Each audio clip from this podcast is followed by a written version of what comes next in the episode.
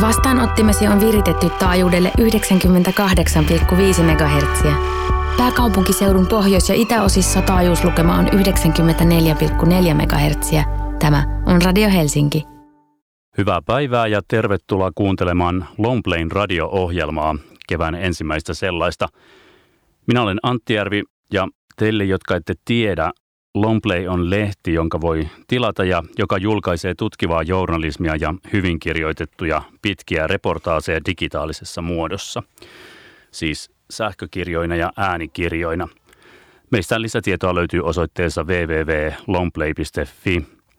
Ja tässä Longplayn radio-ohjelmassa puolestaan pureudutaan aina kerran kahdessa viikossa torstaisin olennaisiin ja ajankohtaisiin aiheisiin täällä Radio Helsingin aalloilla – Aiomme puhua aiheista, joilla on väliä ja aiheista, jotka uhkaisivat muuten jäädä käsittelemättä. Tänään puhumme terrorismin uhkasta ja terrorismia koskevasta lainsäädännöstä. Ensi viikolla Helsingin käräjäoikeudesta on tulossa ratkaisu Suomen kolmannessa terrorismioikeuden käynnissä, josta aiemme myös puhua tänään. Vieraina studiossa ovat terrorismin ja poliittisen väkivallan tutkija Leena Malkki Helsingin yliopistosta – sekä toimittaja Sonja Saarikoski, jolta on vastikään ilmestynyt Lompleissa pitkä juttu radikalisoitumisesta. Leena Malkki, sinä olet vuosien ajan tutkinut radikalisoitumista ja terroristisia liikkeitä. Mitä terrorismi lopulta on? Miten se eroaa muusta rikollisuudesta? No terrorismisella mitään määritelmää ei ole ja tähän, tähän tai siis yksimielisyyttä, mutta tähän nyt ei tässä juututa. Ähm, olennaista niin kuin siinä, miten tutkija ymmärtää terrorismin, on, että se on, on psykologista vaikuttamista, jo, jo, ja, jolla pyritään poliittiseen tai uskonnolliseen vaikuttamiseen.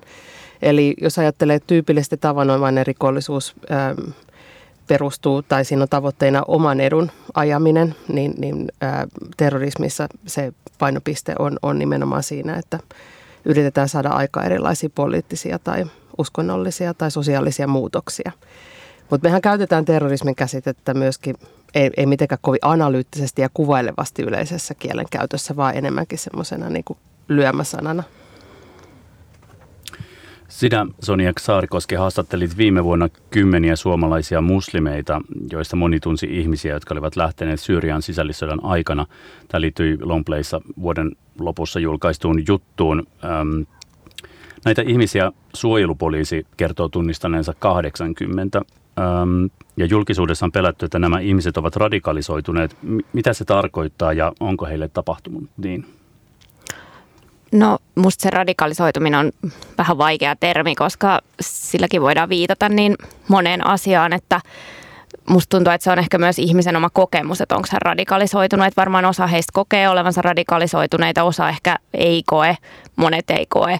Ja sitten tavallaan se, että on, onko he radikalisoituneet, niin sitten se ehkä katsotaan siinä, että minkä tyyppisesti he, mitä retoriikkaa he käyttää ja mitä he ehkä tekee tai tulee tekemään, mutta että useinhan sitä ei kukaan tiedä, he ei hirveästi julkisuudessa – näy. Ehkä se radikalisoituminen, mä oon miettinyt, että se on myös semmoinen niin tietynlainen lineaarinen prosessi, että se ei ole mikään niin kuin joko taivaan. Ihminen myös saattaa muuttua niissä radikaaleissa ajatuksissaan ja ehkä siinä on vähän tämmöinen samanlainen ongelma kuin tuossa terrorismikäsitteessä, että sitä käytetään leimaavana ja sen jälkeen sitä ei pystytä näkemään, että ihminenkin niin kuin muuttuu omassa ajattelumaailmassaan ja, ja että jos joku nyt on jollain tavalla vähän radikaali, niin se saattaa myös kuulua ihan niin kuin sellaiseen ihmisen siihen psykologiseen kehitykseen. He on monesti aika nuoria ihmisiä ja monesti nuorilla ihmisillä ihmisillä on radikaaleja ajatuksia, mutta sitten kun puhutaan islamilaisesta kontekstista, niin yhtäkkiä se liitetään nopeasti siihen terrorismiin ja väkivaltaan. Viimeksi tällä viikolla Suomen suojelupoliisin Antti Pelttari totesi Ruotsissa, että, että Suomessa terrorismin uhka on noussut samalle tasolle kuin Pohjoismaissa. Ja hän selitti Helsingin Sanomille, että kohdehenkilöiden määrä ja terroriyhteyksien vakavuus ovat nousseet. Suojelupoliisi kertoo, että, hän pitää, että siellä pidetään silmällä noin 350 ihmistä terroriuhan vuoksi. Satutko sinä Leena tietämään, että keitä nämä 350 ihmistä ovat ja, ja mik, miten he ovat päätyneet silmällä pidettäviksi? Tiedätkö jotain tästä? Ähm, Tämä on oikeastaan aika vaikea kysymys vastata. ähm, tuo 350 ei, ei tarkoita, että ne olisi ihmisiä, jotka mahdollisesti olisi tekemässä terrori-iskua ylipäänsä tai tekemässä sellaista Suomessa, vaan, vaan kyse on henkilöistä, joilla, joilla ajatellaan olevan jonkinlaisia yhteyksiä terroristiverkostoihin. Ja se voi tarkoittaa, tarkoittaa sitä, että, että on mahdollisesti... Äh, avustamassa rahoittamisessa, värväyksessä tai epäillään, että on jonkinlaisia yhteyksiä. Että joka tapauksessa on hyvin kirjava joukko ihmisiä varmasti tuo joukko. Ja osin ihan ymmärrettävistäkin syistä, niin suojelupoliisi ei tietenkään ole ollut kovin avoin siitä, että, että keitä nämä ihmiset on tietynlainen määritelmä. Ja tämä, mitä sanoin, niin on on tavallaan kerrottu tai luettavissa rivien välistä siinä. Meillä on oikeastaan tämän, tämän koko keskustelun kannalta sellainen hankaluus, että suojelupoliisi on oikeastaan ainoa, ainoa kanava, jota kautta tätä tietoa tulee, että on, on, on tietysti niin kuin tutkivaa journalismia, niin kuin tämä Sonia, Sonia juttu, ja sitten on meneillä olevia tutkimushankkeita, joiden kautta me niin kuin osittain tätä, tätä ilmiötä, ilmiötä Suomessakin ymmärretään. Mutta, mutta siis se, se voidaan ainakin sanoa, että, että tätä ei pidä ajatella, että meillä on 350 potentiaalista iskuntekijää Suomessa, vaan 350 ihmistä, joilla on jonkinlaisia kytköksiä terroristiverkostoihin, joita suojelupoliisi ajattelee, että jollain tavalla on merkittäviä. Merkittäviä tai semmoisia, että näitä henkilöitä on syytä pitää silmällä. Tuo luku on kasvanut aika paljon, mutta niin kuin viimeisen niin kuin kymmenen vuoden aikana, mutta siinäkin on vähän kysymysmerkki siinä, että onko sitä, johtuuko tämä siitä, että tähän ilmiön aletaan kiinnittää enemmän huomiota vai johtuuko se siitä, että näiden ihmisten määrä olisi lisääntynyt ja mun veikkaus on, että kysy on näistä molemmista asioista. Mutta tiedätkö että pitääkö tämä luku sisällään esimerkiksi äärioikeistolaisia ihmisiä vai? Mun käsitys on, että ei pidä, ei pidä vaan niin, oikeastaan kun terrorismina ajatellaan nimenomaan kansainvälisiä terroristiverkostoja perinteisesti niin kuin suojelupoliisinkin näkökulmasta, niin, niin mun, mun käsitys on, että tämä nimenomaan tarkoittaa kansainvälisiä terroristiverkostoja, joihin ISIS ja Al-Qaida kuuluu, mutta jotka ei ole ainoita kumminkaan näistä. Kysyisin sinulta Leena vielä semmoista, että kun nykyisin sanasta terroristi tulee, tulee, tulee lähes kaikille mieleen islamilainen radikalismi, ää, niin, niin onko tuo kuva oikea? Sä oot tutkinut itse vasemmistolaista terrorismia muun muassa. Ää, eroako se jotenkin tästä, mitä me nyt lännessä pelkäämme? Niin, siis meillä on siis terrorismin suhteen semmoinen taipumus, että me yhdistetään aina se siihen sillä hetkellä voimakkaimmin kansainvälisessä politiikassa esillä olevaan uhkaan.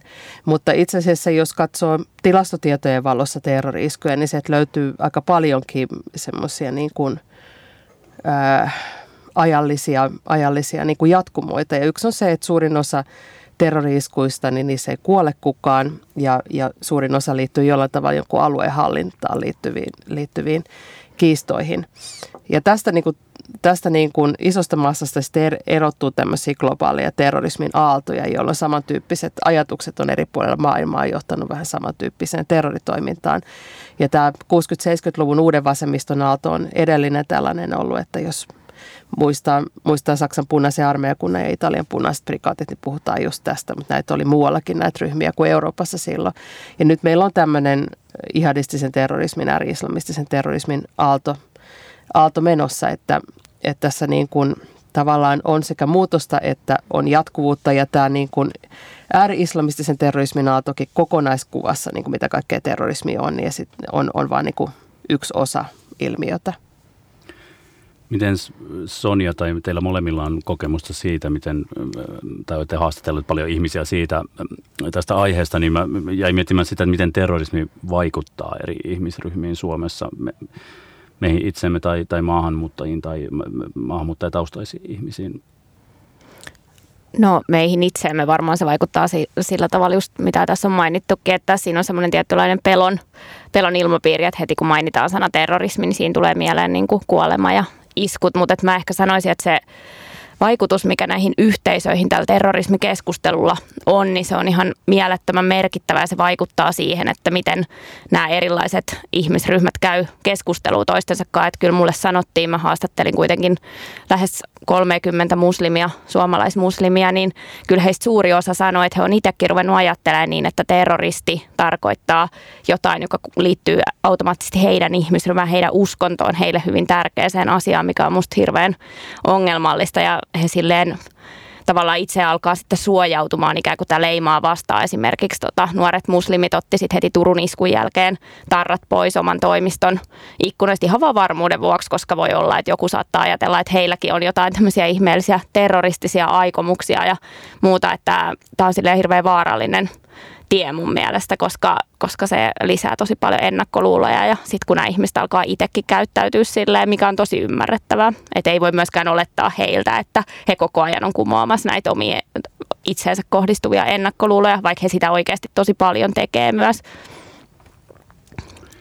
Mm, sä oot Leena väitöskirjassa, joka ilmestyi seitsemän vuotta sitten, niin olen ymmärtänyt, että sä oot myös siihen haastatellut niin kuin terroristeja Yhdysvalloissa, Joo. niin äh, onko sinulle paitsi haastattelemalla kyseisiä ihmisiä ja mu- muutenkin tutkijana niin selvinnyt, että miten, miten terroristit ajattelevat ja selittävät toimintaansa?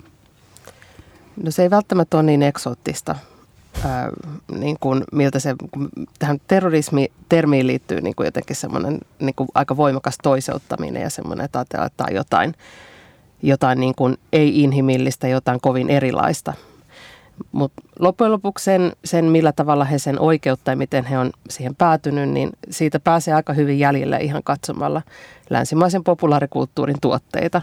Ja mä oon tässä käyttänyt esimerkkinä usein opettaessakin tota, Tähtien sota-elokuvia neljästä kuuteen ja Luke Skywalkerin tarinaa. Eli, eli kyllä sieltä ne tarinat, jotka, jotka tulee, niin on, on semmoisia, jos on hyvin tutut ainekset – ja meillä vaan on semmoinen taipumus, että silloin kun se on semmoinen prosessi, joka me ymmärretään, joka tavoitteet me ymmärretään, niin me ei kutsuta sitä radikalisoitumiseksi, kun radikalisoituminen mielletään, että se on joku negatiivinen asia. Mutta ihan yhtä, yhtä lailla voi ajatella, niin kuin, voi, voi niin kuin tavallaan haastaa itseään miettiä, että vaikka jo, jotain, jonkun alueen itsenäisyystaistelua, jo, jo, joka kokee, että, että siinä on niin kuin, ä, oikeat motiivit taustalla ja hyväksytyt tavoitteet, niin jotain tämän tyyppistä – tämän tyyppistä niin kuin tapausta miettiä ja, ja, ja sitten tavallaan, että miten, miten siinä voi niin kuin järkeillä se, että mikä takia väkivallan käyttö on oikeutettu. Että loppujen lopuksi ne, ne perusargumentit, vaikka niin kuin ideologiat vaihtelee, niin ne on aika samantyyppisiä, että, että, että, että siinä niin kuin muut keinot ei toimi ja, ja, ja, ja että, että niin kuin sillä väkivallalla estetään joku suuremman pahan toteuttaminen ja näin poispäin. Selvä, kiitoksia. Jatketaan keskustelua ihan, ihan pian.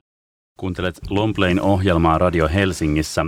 Meillä vieraina studiossa ovat terrorismin tutkija Leena Malkki sekä toimittaja Sonja Saarikoski. Minä olen Antti Järvi. Suomessa on ollut kaksi terrorismioikeuden käyntiä, joissa molemmissa syytteet ovat lopulta kaatuneet. Ja viime marraskuussa alkoi kolmas terrorismioikeuden käynti. Ja siinä syytettynä on kolme miestä, ja niistä kahta sinä, Sonja, olet haastatellut. Öö, nuo syytteet heitä vastaan nostettiin siinä aikana, kun teit juttua radikalisoitumisesta. Öö, mistä, mistä näitä miehiä syytetään ja miten he puhuivat syytteistään? Heitä syytetään tämmöisistä välillisistä teonmuodoista, eli värväämisestä, kouluttamisesta ja valmistelusta.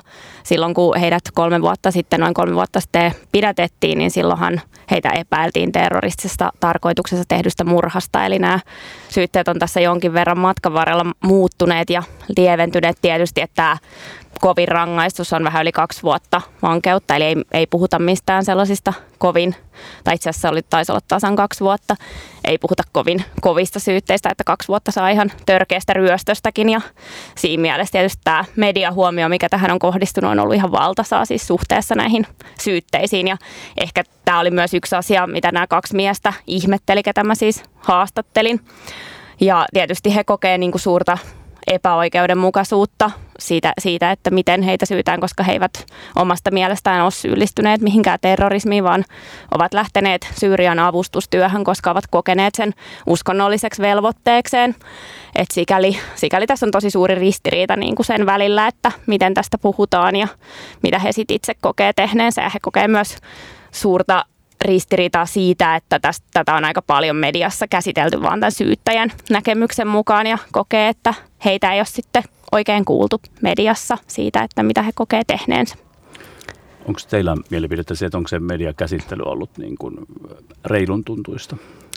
No siis tässä mediakäsittelyssähän on niin kuin iltapäivälehtitasolla ollut vaan ihan suoranaisia virheitä myös, että tietenkään semmoinen ei ole, ei ole reilua. Ja jokainen media tietysti tavallaan valitsee sen käsittelylinjansa, mutta kyllä mä itse näkisin, että tietysti siinä vaiheessa, kun puhutaan ainoastaan syytteitä, syytteistä, että mitä tuomioita ei ole vielä annettu, niin siinä vaiheessa olisi hyvä käsitellä monipuolisesti sitä, että mitä niin kuin eri osapuolten mukaan tässä on tapahtunut. Että on itse nähnyt, että se käsittely on ollut aika paljon syyttäjän näkökulmasta, mikä ehkä osittain kertoo myös asian hankaluudesta toimittajille, että tämä on uusi asia tämmöisiä rikoksia suomalaisoikeusistuimessa aikaisemmin käsitelty ja välttämättä nämä toimittajatkaan ei ihan niin kuin tiedä, mistä tässä on kysymys, varsinkin kun ihan niin kuin sanamuodot haastehakemuksessakin on niin kuin hyvin omituisia, että heitähän syytetään, että he on lähteneet Syyriaan koska he saattavat horjuttaa al-Assadin hallitusta ja tämä saattaa jo sinänsä herättää aikamoisia ristiriitaisia tunteita, koska kuitenkin niin kuin länsimaat on, on aika, aika niin kuin yksimielisiä siitä, että al-Assadin olisi syytäkin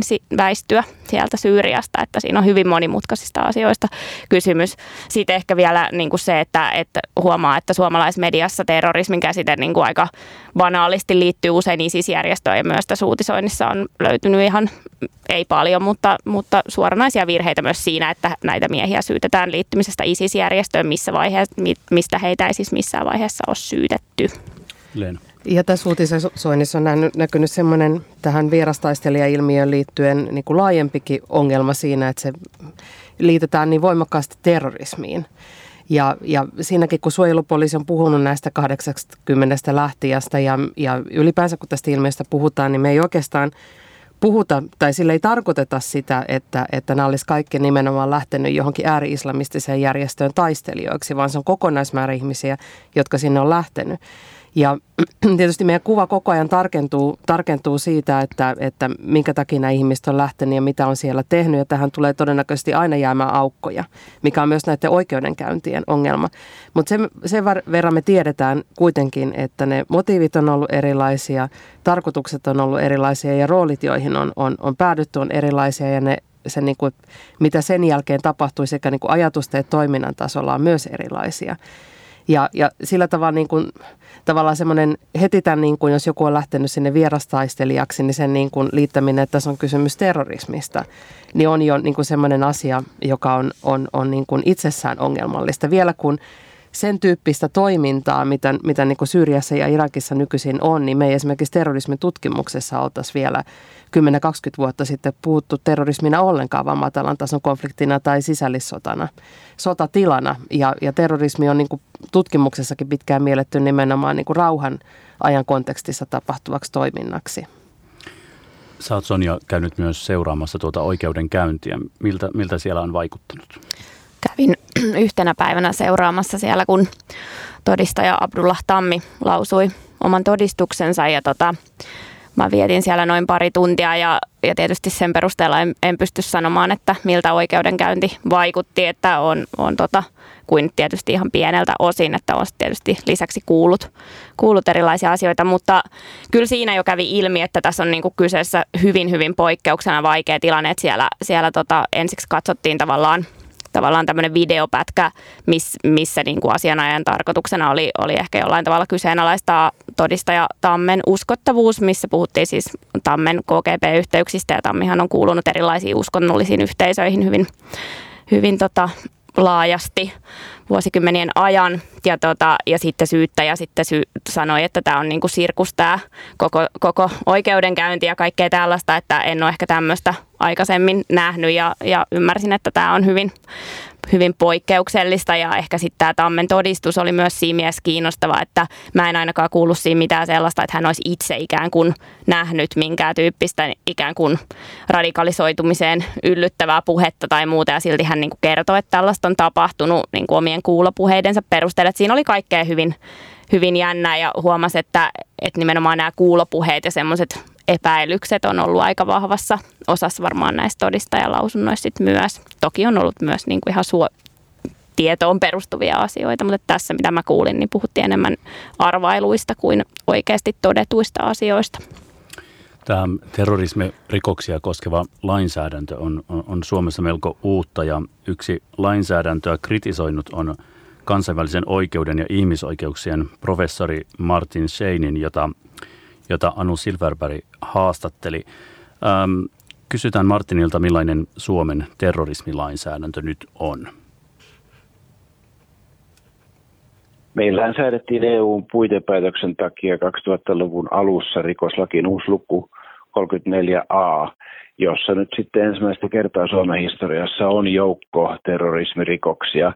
Ne on määritelty niin, että pohjana on tavallinen rikos ja sitten tietty tarkoitusperä kvalifioi sen terroristisessa tarkoituksessa tehdyksi rikokseksi. Oikeusvaltiollisesti tämä on sinänsä hyvä malli, että täytyy näyttää toteen tavallinen rikos ja sitten tietty tarkoitusperä lisäksi tekee siitä sitten vasta terrorismirikoksen. Mitä tässä tarkoitusperän määrittelystä on seurannut tai mitä siitä voi seurata? Sitten tullaan jo niihin ongelmiin, että se malli sinänsä on oikeusvaltiollisesti hyvä, mutta ne terroristiset tarkoitukset on määritelty liian laveasti. Maailmanlaajuisestihan ei ole mitään yhtä yksiliteistä terrorismimääritelmää, mutta kuitenkin on aika suuri konsensus muun muassa YK on eräissä sopimuksissa ja turvallisuusneuvoston päätöslauselmissa siinä, että terroristisia tarkoituksia on kaksi. Yhtäältä on pelon ja kauhun aiheuttaminen väestön keskuudessa – ja toisaalta on ähm, hallituksen pakottaminen tekemään jotakin, esimerkiksi panttivankeja ottamalla. EU-puitepäätöksen kautta meille kuitenkin on tullut kolmas terroristinen tarkoitus, joka on, voi sanoa, rikokset valtiota vastaan, ja se on erittäin ongelmallinen muun muassa sen takia, että se antaa äh, muille maille hyvin huonon esimerkin siitä, että EU ja EU-jäsenvaltiot määrittelee rikokset valtiota vastaan terrorismiksi. Miten tämä näkyy tässä nyt tällä hetkellä käynnissä olevassa oikeudenkäynnissä? Se oikeudenkäynti, joka on vireillä Helsingin käräjäoikeudessa, niin kysymys tästä terroristisesta tarkoituksesta on aika keskeinen siinä sen takia, että syyttäjä katsoo, että tässä on aiheutettu vakavaa vaaraa ja järkkymisen uhka Syyrian valtiolle, siis aivan toiselle valtiolle, ei Suomelle eikä EUn jäsenvaltiolle, vaan diktatuurivaltiolle. Ja tämä olisi sitten mukaan terroristinen tarkoitus. Se osoittaa, kuinka ongelmallinen tämä ylimääräinen terroristinen tarkoitus Suomen lainsäädännössä on. Annoit asiantuntijalausunnon tässä terrorismioikeudenkäynnissä, jossa kohta tuomio saadaan. Mitä lausuit? Lausunnossani katsoin, että ne perusteet, joilla syyttäjä ajaa syytettä terroristisessa tarkoituksessa tehdyistä rikoksista eivät ole kestäviä. Yksi argumentti liittyy siihen, että siinä katsotaan, että Syyrian valtion, diktatorisen valtion horjuttaminen olisi terroristinen tarkoitusperä, mitä se kansainvälisen oikeuden mukaan suinkaan ei ole. Ja sitten toinen ongelma on siinä, että, että näiden tekijöiden väitettiin suunnitellen liittymistä asevoimien välistä siinä taisteluihin Syyriassa, Syyrian hallitusta vastaan. Ja tämä olisi sitten muka valmistelua terroristisessa tarkoituksessa tehtyyn murhaan, koska tehtäisiin näitä taistelutoimia ja siinä yhteydessä ehkä surmattaisiin vastapuolen sotilaita, siis Syyrian hallituksen joukkojen sotilaita. Ei tämä ole terrorismia missään järkevässä mielessä. Tämä on sodan oikeussääntöjen nojalla arvioitavaa osallistumista aseelliseen konfliktiin ja saattaa hyvinkin olla, että siinä ei ole minkäänlaista rikosta tapahtunut silloin, kun pelkästään aseellisten joukkojen välillä käydään taistelutoimia, vaikka siinä ihmisiä kuolee. Se on aseellisen konfliktin ö, olemukseen kuuluva asia, eikä, eikä tarkoita, että jollakin osapuolella siinä olisi terroristinen tarkoitus. No mistä oikeus nyt lopulta ensi viikolla päättää? Eli mitä, mitä seurauksia tällä on tulevaisuuden kannalta Suomessa? Tämä Helsingin käräjäoikeuden ratkaisu tulee olemaan tärkeää siinä, että, että siinä arvioidaan näitä terroristisia tarkoituksia ja siinä arvioidaan, kuinka terrorismirikokset voivat toteutua tai eivät toteudu aseellisen konfliktioloissa. Silloin, kun kysymys ei ole siviiliväestön kohdistuvasta väkivallasta, vaan aseellisten joukkojen, siis sotavoimien välillä käytävistä taistelutoimista. Nämä on ne pääkysymykset. Sen lisäksi siinä on rikosoikeudellisesti kiinnostavia kysymyksiä, että kuinka pitkälle valmistelutoimien pitää olla edenneet, että voisiko se olla mistään rikoksesta. Tässähän oli kyse vasta valmistautumisesta, suunnittelusta ja matkustamisesta ja, ja mitään väkivallan tekoja ei edes väitetä tapahtuneen. Ja sitten viime kädessä tulee kysymys siitä, että onko terrorismi jotain sellaista, että pelkästään henkilön yhteenkuulumisen takia, kenen kanssa hän kommunikoi ja on tekemisissä, ihminen leimataan terroristiksi ja silloin häntä ei syytetä vain terroristijärjestön jäsenyydestä, vaan syytetään terroriteoista, joita ei koskaan tapahtunut, koska hän olisi voinut ehkä syyllistyä niihin myöhemmin. Siinä siis kansainvälisen oikeuden ja ihmisoikeuksien professori Martin Scheinin Ähm, Leena, luulen, että aika monen ihmisen on vaikea ymmärtää, miten, miten sotaa käyvän diktatuurisen valtion horjuttaminen on, on, on terrorismia, jos on kyse ikään kuin asevoimien välisiin taisteluihin osallistumisesta. Ja viittasit tähän itsekin tuossa, tuossa vähän ai, aiemmin. Öm, haastattelussa Martin sanoi, että lainsäädännössä terroristiset tarkoitukset on määritelty liian laveasti. Mitä mieltä sinä olet? No, tässä on, tässä on niin montakin, mitä, mitä tuossa, tuossa tota, tuli Martin Scheininin puheenvuorossa esille, niin tämän, tässä on erilaiset niin oikeudelliset mutkat. Ja jos puhutaan, että mikä on terrorismia ja mikä ei, niin, niin tässä niin oikeastaan nyt, nyt me puhutaan siitä, että mikä on oikeudellisessa mielessä terrorismia lainsäädännön valossa kansainvälisen oikeuden ja Suomen rikoslain ää, lain näkökulmasta. Ja, ja tota, siihen, siihen liittyy – liittyy tota itsessään, itsessään jo tosi paljon ongelmia. Sitten sitä on sitä EUn puitepäätöstä, johon, johon tota aika täsmälleen tämä, tämä niin terroristisen tarkoituksen määrittely Suomen laissa perustuu, niin sitä on kritisoitu ihan laajastikin siitä, että se on tosi tulkinnanvarainen sinne on tavallaan lisätty semmoinen tulkintaohje, että siellä alussa sanotaan, että pitää niin kuin olla omiaan aiheuttamaan vakavaa vaaraa. Eli että sitä ei pitäisi niin kuin kevyin perustein sitä lainsäädäntöä käyttää, vaan, vaan ainoastaan vaan vakavissa tapauksissa. Mutta tämä on nyt just tämä oikeudenkäynti on sitä, sitä, niin kuin, äm, sitä sitten niin kuin, ää, niin kuin tapauksia, joiden kautta se niin kuin oikeuskäytäntö – syntyy ja, ja tota, mikä sitten lopulta ratkaisee, että kuinka laajasti tätä tulkitaan. Ja se ei välttämättä nyt helpota, että näitä, näitä tota, niin kuin lainsäädäntöä tässä niin kuin testataan tämmöisillä niin kuin varsin niin kuin, ää, niin kuin puhutaan välillisistä terrorismirikoksista, eli, eli tällaisista niin kuin, varsin niin kuin tulkinnanvaraisista tilanteista.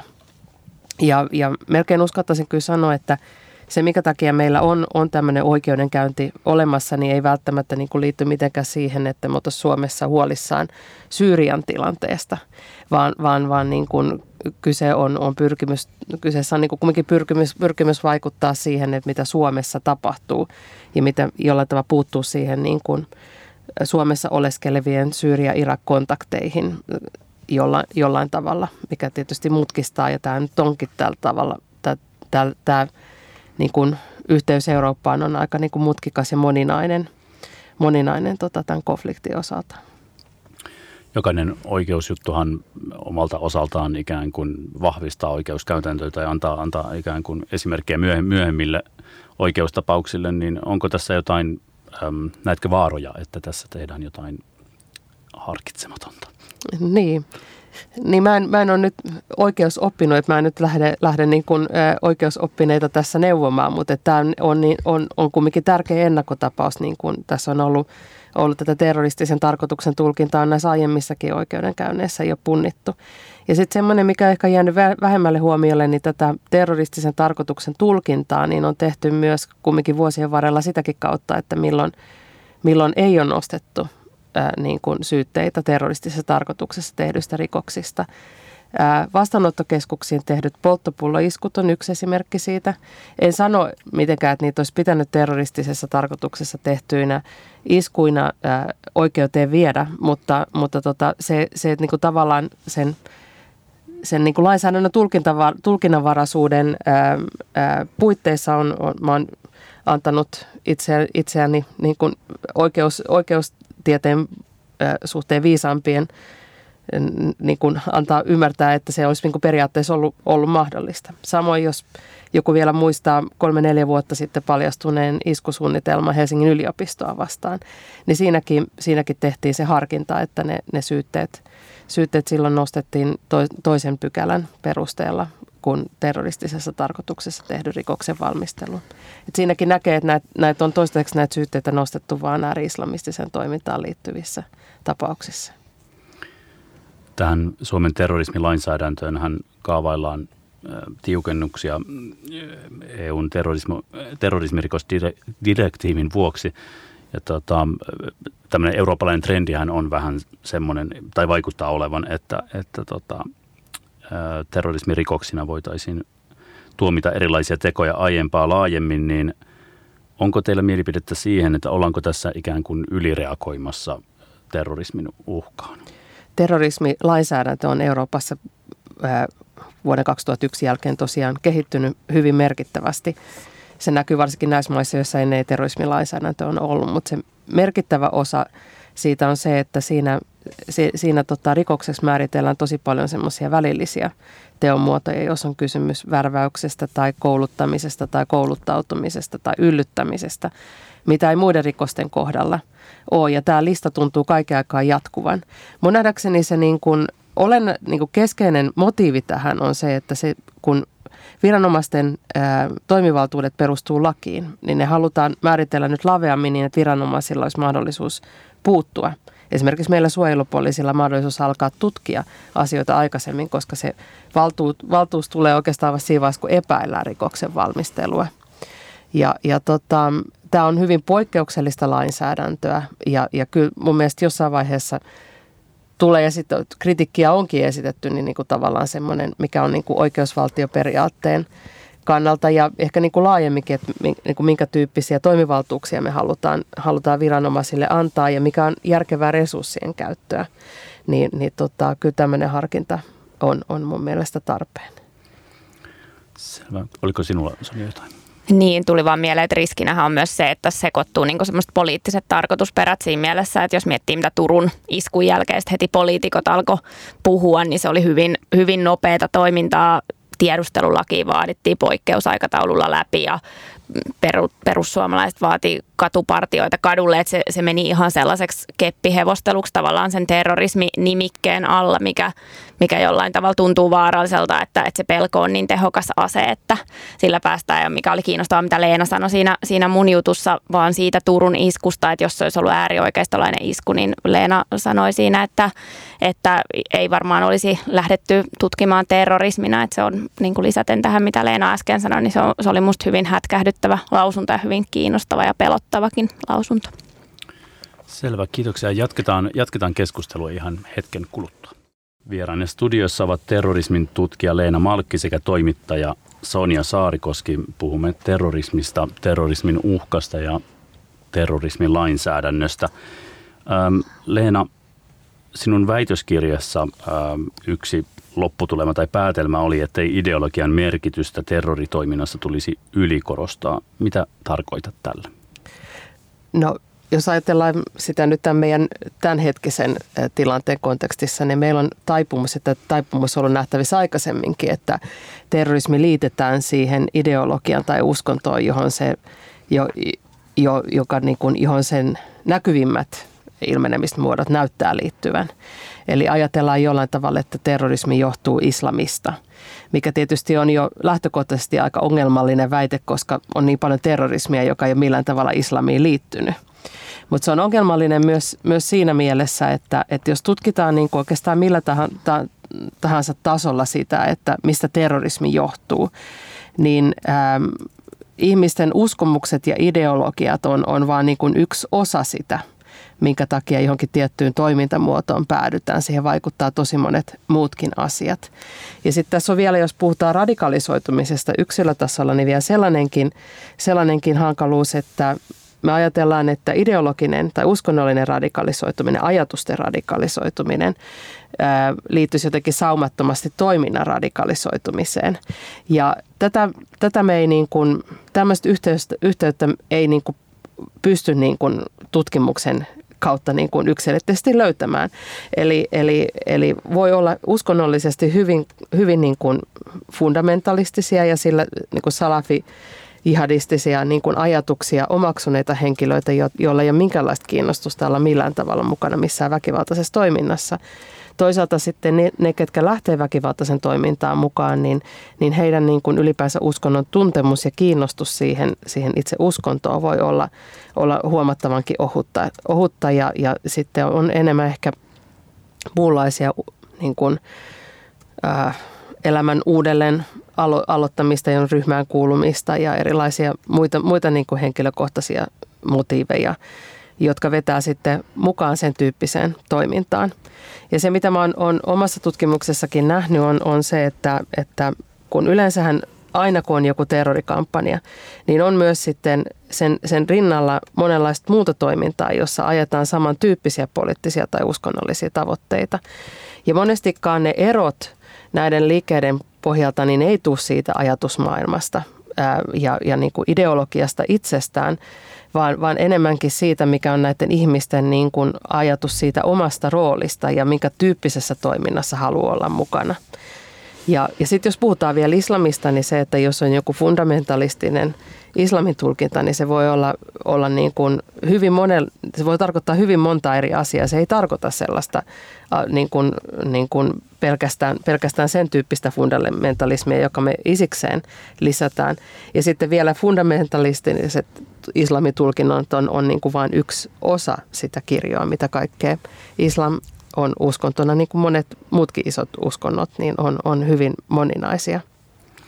Sinulta Sonja ilmestyi Longplayssa vastikään juttu sinun puolestasi Elä ja kuolla, johon, johon haastattelit useita, useita kymmeniä muslimeja Suomessa. Mitä, mi, millaista, mikä vaikutelma sinulle tuli, että miten ihmiset suhtautuvat tähän islamin ja terrorin kytkentään? No kokevat sen tietysti hyvin haitallisena ja inhottavana sen takia, koska uskonto varmasti kaikille mun haasteltaville merkitsi henkilökohtaisesti hyvin tärkeää asiaa, jotain sellaista niin, omaan elämään hyvin, hyvin elimellisesti kuuluvaa, kuuluvaa omaa osaa identiteettiä ja muuta. Sitten mä näen ehkä itse tämän silleen myös haitallisena, että kun me aina, aina se terrorismi tulee siihen islamkeskusteluun, niin musta tuntuu, että meillä ei oikein ole suomalaisessa yhteiskunnassa semmoista kunnollista keskustelua niin kuin islamista uskontona, islamin tulkinnoista. Että, että se aina menee siihen terrorismiin ja sitten usein käytetään justiin, vähän viitaten tuohon mitä Leena äsken sanoi, mutta että, että käytetään sit sitä sellaista vaikkapa naisten asemaa jotenkin myös vähän niin kuin perusteena sille, sille että joo, että se, se voi sitten vaikka johtaa radikalisoitumiseen. Että nämä asiat liitetään to- toisiinsa, vaikka mun nähdäkseni nämä asiat ei liity toisiinsa nimenomaan. Että toisessa on kysymys niin kuin ikään kuin islamin tulkinnoista, vaikka siitä, että millainen naisen asema on islamissa. Siitä pitäisikin keskustella. Siitä olisi hyvin tärkeää keskustella islamin tulkinnoista ja, ja tietyistä fundamentalisista, fundamentalistisista ajatuksista pitäisi mun mielestä käydä niin kuin suomalaisten muslimien välillä keskustelu, koska he ei todellakaan ajattele näistä asioista samalla lailla, vaan, vaan itse asiassa näitä mun, munkin pienestä joukosta haastateltavia, niin ajatteli hirvittävän eri tavalla esimerkiksi just siitä kuuluisasta naisen asemasta. Muun muassa oli vain yksi, yksi esimerkki, mutta sitten kun siihen liittyy aina se väkivaltainen kehys, niin tuntuu, että se siirtyy aivan sivuraiteille ja itse asiassa nämä muslimit itse ei koskaan pääse kertomaan, että mitä he ajattelee omasta uskonnosta ja sitä myötä se uskonto ei myöskään mene eteenpäin, että me ei oikein tiedetä mun nähdäkseni niin kuin julkisessa keskustelussa, mitä se suomalainen islam on tai mitä se voisi olla. Et meillähän on hyvin paljon vaikka tällaisia ikään kuin, mitä jotkut kutsuu vaikkapa progressiiviseksi islamiksi, tämmöisiä vaikka Facebook-ryhmiä ja kaikkea tämmöistä, että halutaan niin kuin, äh, nähdä, nähdä se vähän niin kuin modernimmassa kontekstissa se uskonto. Ja siellä on paljon niin kuin hyvin hartaita uskovaisia, jotka uskoo siihen, että on mahdollista, että islam voi oikeasti niin kuin, ikään kuin olla samalla modernia, samalla ihmiset voi hyvin hartaasti uskoa siihen niin kuin islamilaiseen niin kuin Allahin ja, ja siihen, että mi, millainen on, on islam, islamilainen Jumala ja islamilaiset arvot, mutta tämä, tämä keskustelu puuttuu meiltä ihan totaalisesti. Niin julkisuudessahan ja suomalaista islamista ei kyllä ei, ei puhuta, mutta tiedetäänkö me, että puhutaanko siitä moskeijoiden sisällä tai, tai ylipäänsä niin kuin muslimit keskenään? No se on varmasti he niin kuin pienissä piireissä, mutta ei ole mun mielestä, mun käsityksen mukaan niin kuin se semmoinen ikään kuin julkisempi islam-keskustelu, niin se on varmaan hyvin tai se on hyvin, hyvin niin kuin alkeellisella tasolla tai sit sitä, sitä ei ole. Että toki, toki keskenään, keskenään he puhuvat. Se, mikä oli myös kiinnostavaa, oli, että moskeijoissa käytännössä tämä niin kuin poliittisesta puhuminen on sitten kuitenkin pannassa. Että tosi monet kertoi sitä, että, että niin kuin sitä, että jos sä vähänkin alat puhumaan jostain Syyrian tilanteesta, niin se keskustelu loppuu tosi nopeasti, että moskeet myös itse pelkää sitä, että he sitten heti leimataan. Heidät leimataan tähän terrorismikontekstiin, mikä on myös ongelmallista, että kyllähän pitäisi saada, että joku sanoi mulle just, että, että silloin aikoinaan profeetta Muhammed kertoi hyvinkin poliittisia saarnoja. Se kuului ikään kuin siihen, että otettiin sieltä niin kuin omasta elämänpiiristä tavallaan niitä saarnoja, vaikka perjantai-saarnoja, mutta että semmoiset nykyään ei ole ihan, ihan kiellettyjä. Ja mäkin kävin kuuntelemassa jotain saarnaa, niin se puhuu hyvin niin kuin yleisellä tasolla, tasolla jostain synnistä ja, ja semmoisesta aika niin kuin ylätason tason hommasta, että ei kyllä niin kuin semmoista tämän päivän asiaa siellä hirveästi puhuta mun haastateltavia kokemuksen mukaan. Jos, jos ajatellaan radikalisoitumista, oli se sitten mistä, mistä taustasta lähtevää tahansa, niin, niin mitä keinoja meillä on ikään kuin ehkäistä, ehkäistä sitä Leena Malkki? Pystytäänkö me, onko meillä jotain, mitä me voidaan tehdä? Mm, joo, tämä on aika niin kuin mutkikas kysymys sikäli, että, että tämä radikalisoituminen on kumminkin, jos puhutaan nyt siis nimenomaan radikalisoitumisesta väkivaltaan, niin on suhteellisen niin kuin marginaalinen ilmiö kuitenkin. Ja, ja sitten, sitten niin kuin tavallaan tutkimus ei anna mitään semmoista yksilitteistä vastausta siihen, että, että kuka olisi sitten se radikalisoitumisvaarassa oleva henkilö. Eli jos jotain interventiota halutaan tehdä, niin joudutaan spekuloimaan aika paljon sen kanssa, että kenen nämä niin kuin toimet pitäisi sitten kohdistaa ja sitten niiden toimien vaikutukset ei enää vaan pelkästään positiivisia. Ja toiseksi meillä on taipumus niin kuin ajatella tätä tosiaan yksilön kannalta, että meidän pitäisi tehdä niin kuin interventioita yksilöiden, yksilöihin, että he ei radikalisoitu, että korjata jotain haavoittuvuuksia. Mut, mutta tota, radikalisoitumisesta me tiedetään kumminkin se, että se on monitasoinen ilmiö, joka ei ole pelkästään niin kuin yksilöilmiö, vaan siinä on, se on myös ryhmäilmiö ja siihen vaikuttaa erilaiset yhteiskunnalliset tekijät myöskin. Että kaikki, kaikki niin kuin on ollut niin kuin osa niin kuin laajempia, laajempaa poliittista ja sosiaalista liikehdintää kuitenkin, että sillä on niin kuin syvempiäkin tekijöitä. Tässä voisi ehkä ajatella sillä tavalla, että, että niin kuin monet sellaiset, jos haluaa niin kuin syvemmällä tasolla vaikuttaa radikalisoitumisen syihin, niin se on ehkä semmoisten niin kuin sosia- niin kuin yhteiskunnallisten hyvien edistämistä – niin kuin syrjäytymisen ehkäisemistä ja yhteen, yhteenkuuluvuuden ja poliittisen vaikutusmahdollisuuksien parantamista ja, ja, ja nuorisotyöttömyyden vähentämistä, jota, jo, joiden, niin kuin, joita on, on syytä tehdä monista niin kuin tärkeimmistäkin syistä. Eli, eli niin kuin on vaikea sanoa semmoisia niin täsmäasioita tähän. Sitten toinen asia, mikä mun mielestä on tärkeä huomioida kyllä kanssa on myös se, että, että kun me puhutaan radikalisoitumisesta, niin nämä yksilöt, jotka mahdollisesti radikalisoituu ja kaikki siihen liittyvät syyt on yksi osa. Mutta sitten on toisaalta myöskin tämä keskustelu, jota tämä ilmiö herättää, joka vaatii niin kuin, niin kuin oman, oman huomionsa.